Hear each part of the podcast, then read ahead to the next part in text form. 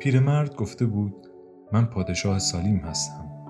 جوانک شرماگین و شگفت زده پرسید چرا یک پادشاه با چوپانی صحبت می کند؟ دلایل مختلفی دارد اما بهتر است بگوییم مهمترین آنها این است که تو توانستی به افسانه شخصی خودت تحقق ببخشی. جوان نمی‌دانست افسانه شخصی چیست. چیزی است که همواره آرزوی انجامش را داری. همه آدم ها در آغاز جوانی می‌دانند افسانه شخصیشان چیست در آن دوره زندگی همه چیز روشن است همه چیز ممکن است و آدم از رویا و آرزوی آنچه که دوست دارد در زندگی بکند نمی ترسد. با این وجود با گذشت زمان نیروی مرموز تلاش خود را برای اثبات آنکه تحقق بخشیدن به افسانه شخصی غیر ممکن است آغاز می کند.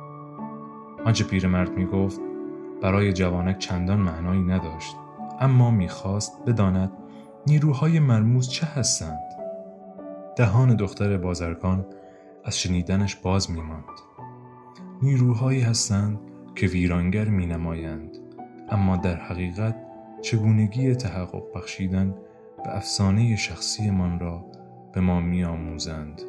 نیروهایی هستند که روح و اراده ما را آماده می کنند چون در این سیاره یک حقیقت بزرگ وجود دارد. هر که باشی و هر کار کنی وقتی چیزی را از ته دل طلب می کنی از این روست خواسته در روح جهان متولد شده. این معمولیت تو بر روی زمین است. حتی اگر فقط سفر کردن باشد یا ازدواج با دختر یک تاجر پارچه یا جستجوی یک گنج روح جهان از خوشبختی انسانها تغذیه می شود و یا از بدبختی، ناکامی و حسادت آنها. تحقق بخشیدن به افسانه شخصی یگانه وظیفه آدمیان است. همه چیز تنها یک چیز است. و هنگامی که آرزوی چیزی را داری سراسر کیهان همدست می شود تا بتوانی این آرزو را تحقق ببخشی. مدتی خاموش ماندند و به میدان و مردم نگریستند. پیرمرد بود که اول صحبت می کرد چرا گوسفند بانی می کنی؟ چون سفر کردن را دوست دارم. پیرمرد به فروشنده ذرت بودادهی با چرخ دستی سرخ رنگش اشاره کرد که در گوشه میدان ایستاده بود. ذرت فروش هم از کودکی همواره آرزوی سفر داشته. اما ترجیح داد یک چرخ دستی ذرت بوداده بخرد و سالها پول جمع کند و وقتی پیر شد یک ماه به آفریقا برود. هرگز نمی‌فهمد که آدم همیشه امکان تحقق بخشیدن به رویایش را دارد. مرد جوان با صدای بلند فکر کرد. میباید شبانی را انتخاب می‌کرد. پیرمرد گفت به این هم فکر کرده اما ذرت فروش از چوپان معتبرتر است. ذرت فروش ها خانه ای دارند اما چوپان ها در فضای باز می خوابند. مردم ترجیح می دهند دخترشان را به ذرت فروش ها بدهند تا چوپان ها. قلب جوانک تکان خورد. به دختر بازرگان می اندیشید. در شهر دختر هم حتما یک فروشنده ذرت بوداده بود.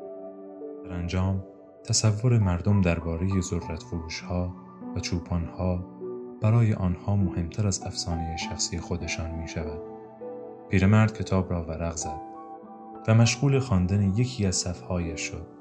جوانک لختی صبر کرد و بعد درست همانطور که پیرمرد مزاحمه شده بود مطالعه او را قطع کرد. چرا این چیزها را به من می‌گویی؟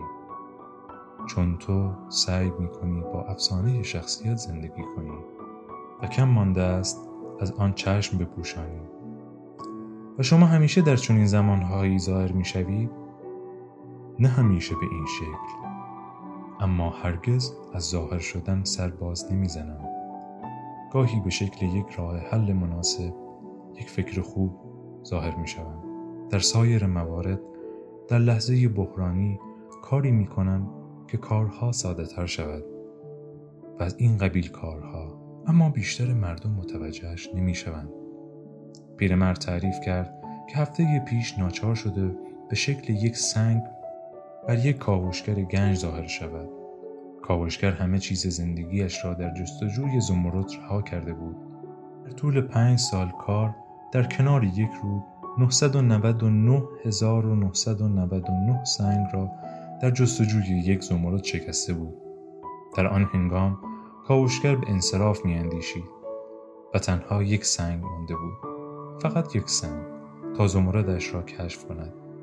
از آنجا که او شخصیتی بود که زندگیش را در گرو افسانه شخصیش گذاشته بود پیرمرد تصمیم گرفت دخالت کند به سنگی تبدیل شد و پیش پای کاوشگر غلطید مرد از شدت خشم و ناکامی به خاطر پنج سال از دست رفته سنگ را به فاصله دور پرتاب کرد. اما آن را با چنان نیروی پرتاب کرد که به سنگ دیگر برخورد و آن را شکست و زیباترین زمرد جهان را آشکار کرد. پیرمرد با تلخی ویژه‌ای در دیدگانش گفت آدمها خیلی زود دلیل زندگی خودشان را میآموزند. شاید به خاطر همین باشد که خیلی زود هم از آن دست می‌کشند اما جهان این گونه است. سپس جوانک به یاد آورد که این مکالمه با صحبت درباره گنج نهفته آغاز شده بود. پیرمرد گفت گنج ها به وسیله سیلاب ها آشکار و توسط همین سیلاب ها مدفون می شوند. اگر می خواهی درباره گنج خودت بدانی باید یک دهم گوسفندانت را به من بدهی. یک دهم گنج بهتر نیست؟ پیرمرد سرخورده شد. اگر با وعده آنچه هنوز نداری آغاز کنی اشتیاقت را برای دستیابی به آن از دست می دهی. سپس جوانک تعریف کرد که قول یک دهم گنج را به یک کولی داده است. پیرمرد آهی کشید. کولی ها زیرک هستند. به هر صورت خوب است بیاموزی که در زندگی هر چیز بهایی دارد و این چیزی است که رزماوران نور میکوشند یاد بدهند. پیرمرد کتاب را به جوانک پس داد.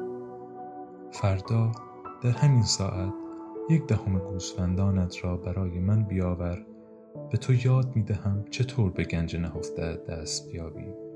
عصر بخیر. و در گوشه ای از میدان ناپدید شد.